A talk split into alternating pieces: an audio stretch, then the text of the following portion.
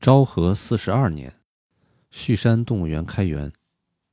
那一年我正好高中毕业。在我孩提时代，整个北海道只有一家圆山动物园，我还不至于为了看一次动物特意跑到札幌去。因此对动物园一无所知。但既然决定要到旭山动物园工作，那就必须去一趟。于是我就拜访了旭山动物园。那一天是昭和四十七年二月十七日，下着雪，正值冬季闭园期。动物园里一个游客也没有。我到动物园办公室拜访了园长，告诉他我希望能在这里工作。动物园的管理由旭川市负责，你去市政府的人事科问问吧。对呀。原来动物园的员工都是市政府的人啊！看来我的确对动物园的工作一点了解都没有。去拜访市政府人事科的时候，对方告诉我，动物园正好缺一个临时工，三月中旬开始就可以去上班了。之前这一个月，你就先去图书馆吧。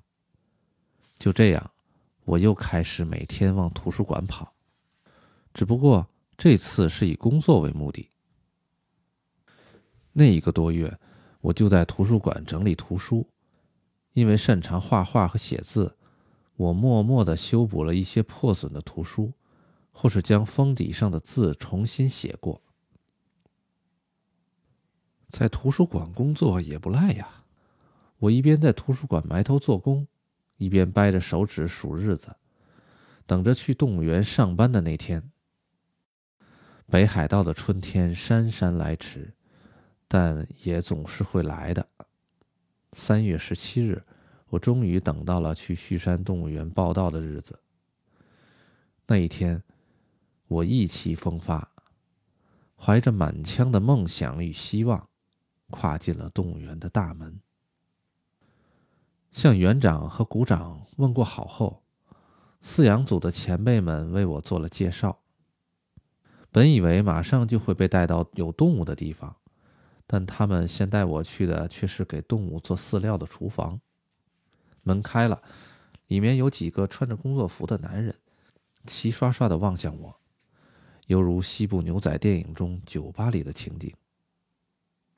因为是中午，饲养员们正好都在这里吃午饭，坐在放着土豆、白菜一类食材的篮子和纸箱堆中。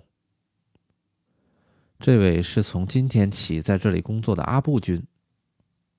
你先在这里吃个午饭，休息一会儿吧。股长既然这么说了，我便和几位前辈一起吃午饭。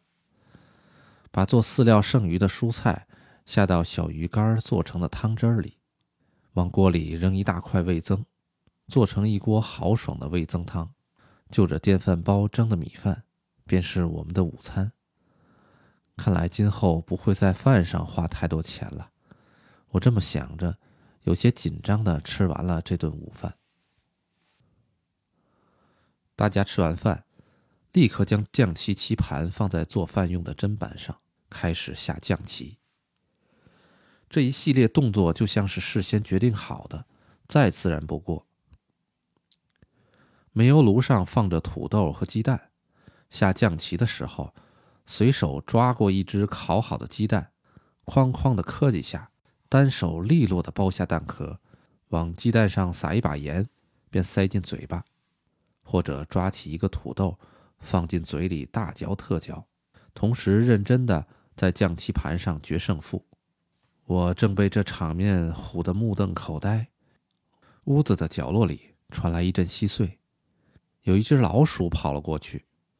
一名饲养员想都没想，抄起身旁的菜刀就向墙角掷了过去。一声巨响，菜刀撞到墙角，弹在地上。其他饲养员只是瞥了一眼，就又将注意力移回棋盘上，仿佛刚刚什么都没有发生。唯有我暗自忐忑，觉得自己似乎是到了一个了不得的地方。这就是我向往已久的饲养员的工作吗？这便是我在动物园度过的第一天。